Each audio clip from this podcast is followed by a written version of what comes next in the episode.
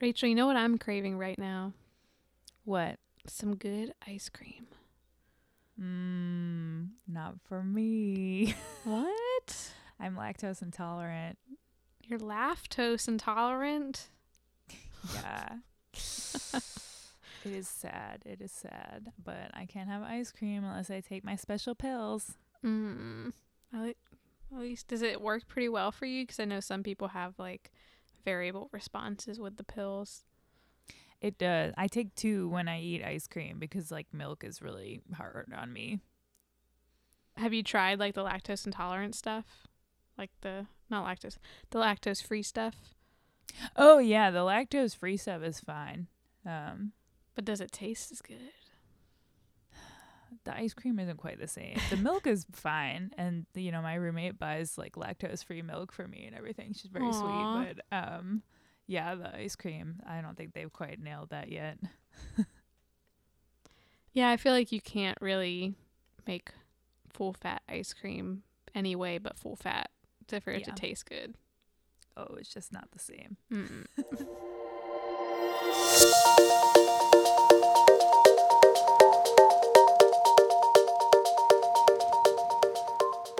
So, unfortunately, I'm all too familiar with the symptoms of lactose intolerance.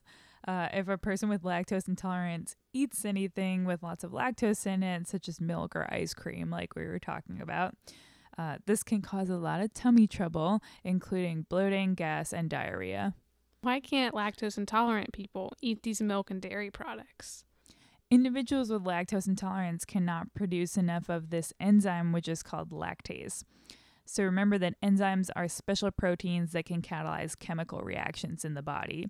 And in the case of lactase, its job is to break down lactose, which is a sugar found in milk. So how does not being able to break down lactose cause these symptoms? The symptoms are actually caused by something called lactose malabsorption, which happens in your small intestine, the typical site of lactose breakdown. So if you can't break down lactose, your small intestines can't absorb the sugars. And this lactose continues to pass through your digestive system. But you know what else exists, especially in your colon? Bacteria. So these little scavengers are going to welcome that lactose that you've discarded. And when the bacteria start breaking down lactose, it actually creates a lot of gas and fluid, and this can lead to the symptoms. Ah, because bacteria love sugar, so they are happy. Oh, yeah. Happy to get anything with sugar. They have a field day. Yeah, exactly. So why can't some people produce enough lactase? Like, this seems pretty important. If you're going to consume milk products and you don't want the bacteria to have a field day, you need to have something to break those milk products down. So the funny thing is that only some people can break lactose down. About forty percent of people can do this, and we're not really supposed to be able to break down lactose. In fact, humans are the only mammals that drink milk past breastfeeding age. But back to your original question, why can't some people produce enough lactase? Well, there are four reasons why, and two of them are genetic. The other two are environmental. So the genetic causes for why you wouldn't be able to produce enough lactase are called lactase non-persistence and congenital lactase deficiency. So if I'm interpreting lactase non-persistence correctly, that means that you don't have lactase that's persisting over the course of your life, so you lose your ability to break down lactose. Exactly. As development progresses, as you get older, you simply stop making lactase.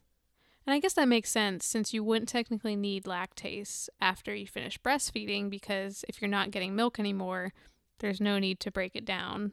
But why do some people actually continue to make lactase? It all relates to the actual gene that encodes lactase, which is the L C T gene. So there are many different alleles or versions of this gene. In general, the common version leads to this downregulation or decrease in the production of lactase. Lactose intolerant people are recessive for this allele, meaning that they have two copies of this most common version. Now, there are point mutations in L C T that lead to persistent expression past breastfeeding age. But what's actually fascinating about these mutations is they don't even occur in the protein coding part of the gene at all. We know that genes are huge stretches of D N A and that there are many parts of them that are critical, but don't actually include instructions for making the actual protein. Instead, there are sections that can control when the gene is turned on or turned off, or even control how the gene is translated into protein. And we know that genes can be translated into many different proteins. So you have a, basically you have a lot of places where the gene can be regulated that may or may not contribute to the protein function. But what's interesting with the L C T gene is these mutations they're finding that are leading to persistence in lactase expression. These are in the places where it does not code for functional protein. So it's these regulatory mutations that are affecting the protein. Exactly. And scientists speculate that these mutations actually co-evolve with our dependence on dairy animals, something that was particularly strong in European populations, which are known to have much higher prevalence of lactose tolerance.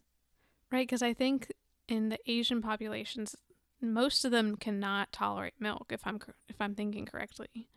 Yeah, I think ninety percent. Wow. So what is the other genetic cause of lactose intolerance?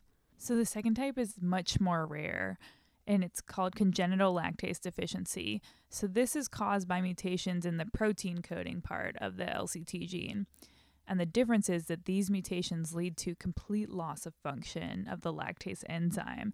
So in this case, you can't make the enzyme at all, even in childhood where we should be able to make it. And the or the version of the enzyme that you work doesn't work properly. So you lose that function completely. Either way, the result is that you can never break down lactose, which, as you can imagine, can be very dangerous. Uh, there are also environmental factors that can contribute to lactose intolerance too, though. Some of these factors include injury to the small intestine, which can lead to a decrease in the production of lactase. Injuries can include Crohn's disease, celiac disease, surgeries, or radiation. And a last environmental factor that can cause lactose intolerance is premature birth. Although this type of intolerance is normally temporary, and the small intestine typically starts producing lactase as the baby gets older, kind of like almost a trauma situation. But we do see a lot of times that people become lactose intolerant later in life. And you may be wondering, well, how is this the case? And I know for you, Rachel, you mentioned that you noticed this change in college. Yeah, definitely. So these mutations aren't black and white, nor are they existing in a vacuum. There are at least four different mutations that have been identified in that regulatory region of the L C T genes. So some of the ge- mutations, some of the mutations may increase gene expression more than others. That means that depending on the mutation, you might make a little more lactase or a lot more. And remember that this is counterintuitive because the mutations in the regulatory element actually allow you to maintain lactase expression later in life when you should be turning it off. So individuals may be heterozygous for these mutations, meaning that they have one common version where you can't make lactase later in life and one mutated version. This leaves them with a partial tolerance. Um, so beyond mutations in the L C T gene, the rest of your individual genetic background can also contribute to when the symptoms arise as well. So with how Rachel's describing this, we can almost think of this like a like a water faucet. So you can have your cold and your hot, but there's so many different places in between. And when we think of lactase expression, and if you have a lot of lactase or a little lactase, we're kind of at that in-between points. So a lot of these mutations affect how cold or how hot the water can be, not exactly if it's just cold or just hot. Exactly, but then there could be other factors that affect it too, like how big is your hot water heater? How much do you have to pay for your hot water? How much has your roommate been using her hot water? Just kidding, Jael, I love you. So in a previous episode, actually last week's episode, we talked about food allergies, and it's important to point out again that lactose intolerance is not the same as a food allergy, which involves an immune response. Correct. As you can see from our explanation of the genetics, this has nothing to do with your immune system. It's all about the L C T gene. Rachel, how are you diagnosed with lactose intolerance? Self-diagnose. That makes sense. I'm sure yes. After you have a bowl of ice cream without a lactase pill, not a good time. Yeah, they say thirty minutes to two hours, and I find that that is right on the mark. But um, there are ways, if you're not able to self-diagnose it, um, there are ways to diagnose lactose intolerance. So the testing for this actually really surprised me. I I assumed that they would be like sequencing your D N A and trying to find the mutation in the L C T gene, but this is not the case. Yeah, I feel like that wouldn't be that hard to do, like a quick diagnostic test. But what did they make? What did they do instead? They make you drink milk. No. I know, this kind of seems a little cruel. Um, but no, they don't do it all for nothing. The The point is, they make you drink the milk, and then afterwards they take a blood sample and measure your blood glucose levels. Now, the logic behind this is that if you can break down that lactose into its basic units, which are glucose and galactose, your you body should be able to absorb those, and then your blood glucose levels should increase. So if your blood glucose levels don't increase after that test, then you may be lactose intolerant. And they'll also be telling you you probably need to stay by the toilet for two hours. Yeah. But I guess that makes sense, and it's probably a lot cheaper than sequencing, but that's not that's not pleasant. No, I can't imagine it is. After hearing that, I was like, yep, definitely don't want to go in for that test. um, that's not the only way they can detect it, of course. Another thing that happens in your body when you can't break down lactose is that uh, there's this production of gases in your colon. So apparently doctors can detect these gases, namely hydrogen, on your breath. Huh. That's pretty crazy. But I assume that also probably involves ingesting lactose. Oh, yeah. You have to drink the milk first. Uh, well, they say like drinking a lactose beverage. I'm assuming that's milk. That would make the most sense. Or a milkshake. Yeah. But then you probably never want to drink a milkshake again. So, yeah. um, of course, there's also the option of genetic tests, which to me is the most definitive and the most humane. But hey. Yeah, twenty-three and me does test for lactose intolerance, and I think I tested negative because I'm not lactose intolerant. But it would be interesting over the years getting the test done and seeing if that changes. Yeah, definitely. Um, because also a lot of people think they are lactose intolerant and they actually aren't, because like the symptoms are very similar to irritable bowel syndrome. Um, and just like other things in your diet can irritate your stomach in similar ways to lactose, um, like caffeine and spicy stuff. And even stress. I've noticed stress has a huge effect on how my body digests food. If I'm really stressed, I get bad stomach aches.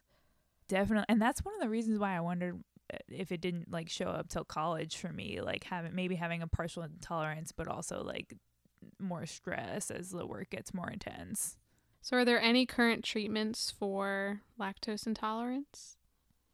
Well, sadly, the most effective treatment is to avoid lactose-containing food like the plague, but, I mean, come on. I gotta have my ice cream. Uh, yeah. Are there any other alternatives to dietary restrictions? Yeah, so they make these tablets you can take, which basically contain that lactase enzyme. And if you take these at the same time as you're eating your food, it can greatly improve your digestion of lactose. Although some people find it helpful to just decrease the amount of dairy um, in their diet.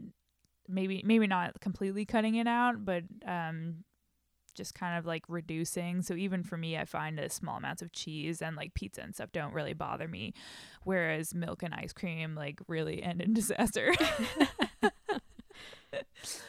And this makes sense because milk is incredibly rich in lactose. There's about um four percent lactose, so four grams per one hundred milliliters for you number of people out there. Um, that's pretty high, but I mean, cutting out dairy entirely can really have some consequences. That's really true. Rachel and I are reading a book about vitamins right now, which, as we mentioned in the last podcast, will be a future podcast. Shout out to Nancy for that book. And we learned that one of our main sources of vitamin C in as infants is actually breast milk. Not getting enough vitamin C, as many of you know, can lead to very severe consequences such as scurvy.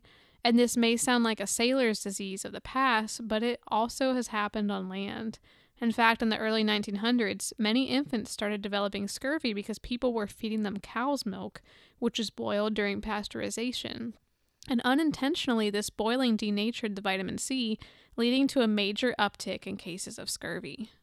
So in adults, milk is also an important source of calcium and vitamin D. The good news is that you can obtain calcium from other food options, including broccoli, beans, tofu, and soy milk.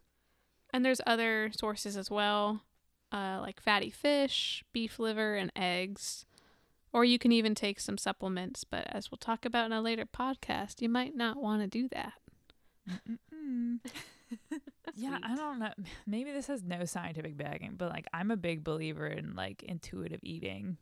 Oh, me too. I've gotten like I've gotten much more into that in the past year because I did. I mean, I still track macros right now, uh-huh. so like carbs, proteins, fats, but. When I listen to my body, like the more I'm aware, the more I'm like, oh, I'm not hungry right now, or I just want to eat something to eat something, or I probably should drink more water. But that comes so much, I think, of training your body over time.